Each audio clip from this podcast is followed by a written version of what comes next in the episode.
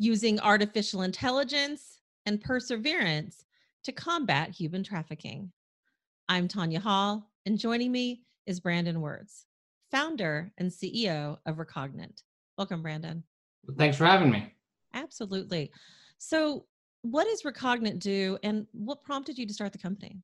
Um, so, we're an artificial intelligence company, and I got started in the AI space almost 25 years ago. My first AI, co- my first AI company was in high school, um, and I'm 40. So, um, but we've been using i've been using the same technology for that entire time and it's just developed and gotten better as it were um, and so really it wasn't that i wanted to start the company as much as the company's kind of just always existed and i've just been finding new uses for it and applying that to, to business models you know? Sometimes it's games sometimes it's cars sometimes it's language stuff sometimes it's politics and sometimes it's computer vision. And so it's just kind of always existed. I've never known how to not be doing it. Tell us about loki and the role it plays uh, within your company. Um, so loki is the name of the ai that i have um, and it kind of picked its own name uh, we joke a little bit about this, but so um, the it was just called local bot. You know, it was just so L O for local bot, and then there was a version that ran in the cloud that didn't have as many capabilities. That was called the lobotomized bot because it didn't have all of the capabilities, and so it became lobby. Um, and then one day when we were doing some stuff, um, the system looks for facts that it can't figure out whether or not they're real or um, that don't quite make sense but are cited as though they're very real. And it came across Loki, the you know the god of mischief, and had generated a huge amount of code about this you know Loki and what the rules were and whether or not it was real because you know cited as a you know myth as fact as opposed to as fiction and it's like no this this can't exist this breaks all of my rules and that kind of solidified it as that was going to be the name of the the AI. So, a personal mission of yours is to end human trafficking, and you've been very successful doing that. You you say it's it's not though it's not about the technology uh, that makes you successful, but it's it's something more. So, take a moment to explain how Loki helps you accomplish your mission at scale. So um, there's a lot of things that would be very easy for a human to do if they could see everything at once, which we generally can't do. Um, you know, when you go on, well, I'm not, not you. When someone goes online, um, lots of times they use a handle, and that handle is fairly unique or a derivation of something that's unique to them. And they post an ad about a garage sale or an ad about something else that gets forgotten about for five plus years. But there's an association with you know that address that they used or the phone number that they used. And so then when they do something nefarious under that same handle seven years later in a different forum most people would never have noticed or even know how to look for it um, we have a complete copy of the english internet uh, all of the text not pictures and things like that um, multiple petabytes of data. And Loki can go through and say, I found this thing and it looks suspicious. Um, an ad for uh, uh, 2002 Prius that didn't exist, extra large headlights, uh, great for recreation, great for domestic, um, and then weird other features. And that isn't an ad for a car; it's an ad for a person. You know, some, you know, they're they're signaling that you know, this is a person who has large breasts and was born in 2002 and is for sale for some amount of money. And that ad gets flagged in our system as you you couldn't be selling that thing. You know, that car doesn't exist and therefore this must be something for else. And then the system can go through and say, well, what other things has this person run an ad for? And you know, sometimes that is a sketchy massage therapy business Sometimes that is you know other cars that didn't exist. Um, it can be just about anything. And Loki can pull all of that stuff together and say, here's this nice packaged set of things that says, not only is this sketchy, but this person has done other sketchy things and we can track them down. Now, we then pass that off to law enforcement and they make the decision about whether they're going to do anything with that information. But, you know, nothing that the system does a person couldn't do. It's just that it'd take a person a very long time to track down all of those things. You know, you could look for the particular handle that posted the ad in search and you'd find, you know, thousands of posts across forums and things like that. And you could go and read all of them. But you'd have to go through and read all of them. And for the most part, people don't do those kinds of things. These types of clues, maybe hidden in ads and that sort of thing, the software also works uh, for farm labor and other black market activities, right? Yeah. So um, a lot of the times you see things that are just um, so original. The original purpose of the software is to track down fake apartment ads, things where uh, people are running a scam where they basically want to either correct collect your credit information or the or the the fee for running your application. And we look for things where the apartment was just too good of a deal or had come up too often and those kind of things. The farm labor stuff works a lot the same way of you see something where somebody advertises that they can pick your you know four acres of strawberries for you know, a fourth the price that they ought to be able to. Or um, you see ads that say that um, they offer anything from roofing services to whatever at, at rates that are just too low to be real, especially for that particular area.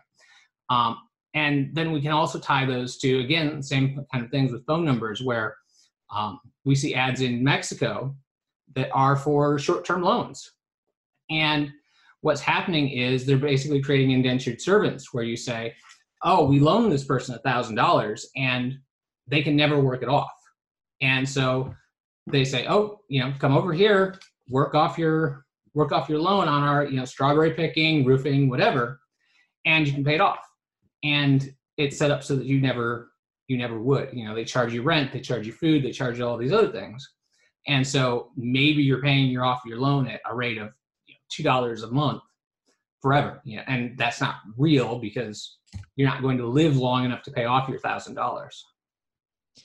You also offer an API to classified and dating sites to help moderate suspicious ads before they appear on sites. Talk about that a little bit. Yeah, so um, we worked very hard to get Sesta Fosta passed. And Sesta Fosta is a law that says that if you're in the classified ads business and you are running ads that result in human trafficking or certain other illegal activities, that you can be liable, especially if you had reason to know.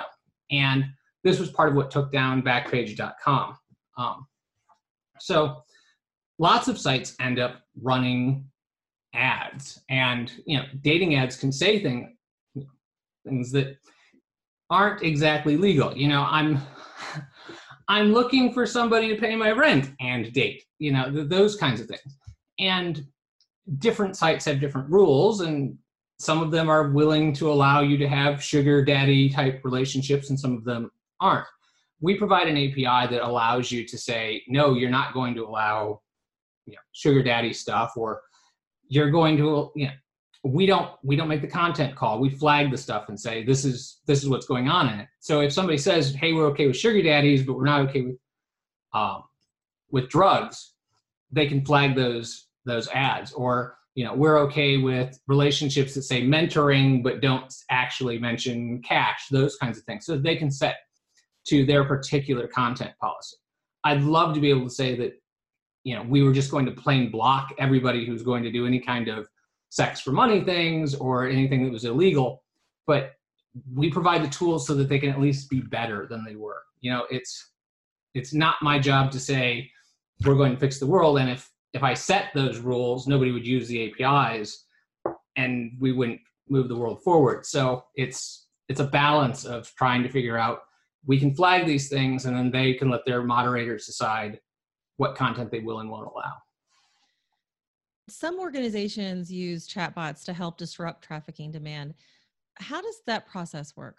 So, the idea is supposed to be that if you're wasting people's time by having them chat with bots, that they won't be going after actual people, um, or that by baiting people into the conversations that you'll be able to identify people and flag them so that if they do something later you can say hey we know that they've done those things. Um, i'm kind of anti this. Um, the main thing is that when you're using a chatbot to interact with somebody you know if you're pretending if your chatbot's pretending to be a 14 year old girl you're creating demand. You know you you are filling somebody's need to chat with a 14 year old girl and it i hate to say that you know, the person who engages in that wouldn't have engaged in that because i don't yeah. It's not exactly entrapment because they probably would have engaged in it had they had the opportunity but i feel like people escalate. The first time that they do something they don't do it all of the way. You know you work up to i'm going to go buy a 14 year old it's not the first you know it's not the first time you interact with a 14 year old online that you're like you know i really got to go buy a 14 year old to have sex with. You you have steps along the way. And the chatbot could be the first step to putting somebody on or move that process up three to six months. And so they might eventually get there but they might get caught before they got there if they hadn't had that first interaction. And the success rates are not high enough that we're like oh, we're having 10,000 arrests a year because of these chatbots. They're having like 20 or 30. And to me, the the gains aren't worth the negatives. So Brandon, what kind of success are we seeing? I mean, and and what do we need to do to continue to move this forward? Are, are is law enforcement utilizing the tools that that you offer? Uh, or, or government officials are they aware that these these are things that they can use? Are they utilizing them? Um, things are getting a lot better. So, three years ago, total arrests of all things related to human trafficking in the U.S. were under a thousand arrests. Um, this year, it will be over five thousand. So that's a huge increase, and that's not because trafficking got worse over that three-year period. It's because law enforcement's doing something about it. Um, there has been a lot of what I do that is convincing people in small towns that this really happens. Um, I, I have conversations all the time. People like, no, that that doesn't happen in our community, or you know, even to the point that people are like, oh no, that only happens to pick a race. We don't have any of those people in our in our town, um, and so there's a lot of it that's been education and getting people using those. You know, just being willing to, to prosecute or look into things. Um, and taking down Backpage made a big difference in that. People started to realize that this was so prevalent that there were actual just classified ads for it. And getting people over that first hump has gone a long way in being able to have me show somebody that, you know, their local newspaper has some of those same ads. People are like, oh, no, you know, there's, you know, how would they even find those things? I'm like, look, here it is next to the garage sale. Here here's here's a trafficking ad and it's like not even hardly disguised. It's like you know would you like to find love with a younger woman? And like like how young? Like oh you know like you go through um we worked to break up a child bride service that was uh, operating basically out of a church and they were taking out quarter page ads in the local newspaper on a regular basis that talked about the advantages of joining their church because they were going to help you pair with you know young innocent virginal you know all of these words that clearly meant child bride. And none of law enforcement nobody in the community had particularly even noticed. You know you you gloss over it. It's you know oh, it's an ad for a church. Yeah, yeah, I'm not to look at it. You know, why would I? You know, why would I think that was suspicious? And if it doesn't interest me, you know, I'm blind to it. And so, you know, that went on for years, and and you know, nobody noticed because they just didn't notice.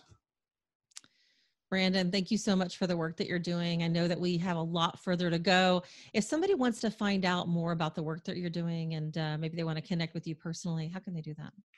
Um, the easiest way is to go out to the recognant.com website. Um, I have set up a not for profit that is in disarray because I've got so many other things going on that setting up the, the website for the not for profit hasn't been a, a priority. But um, if you want to help, reach out to recognant.com um, there's a contact page and it's very easy to get a hold of me.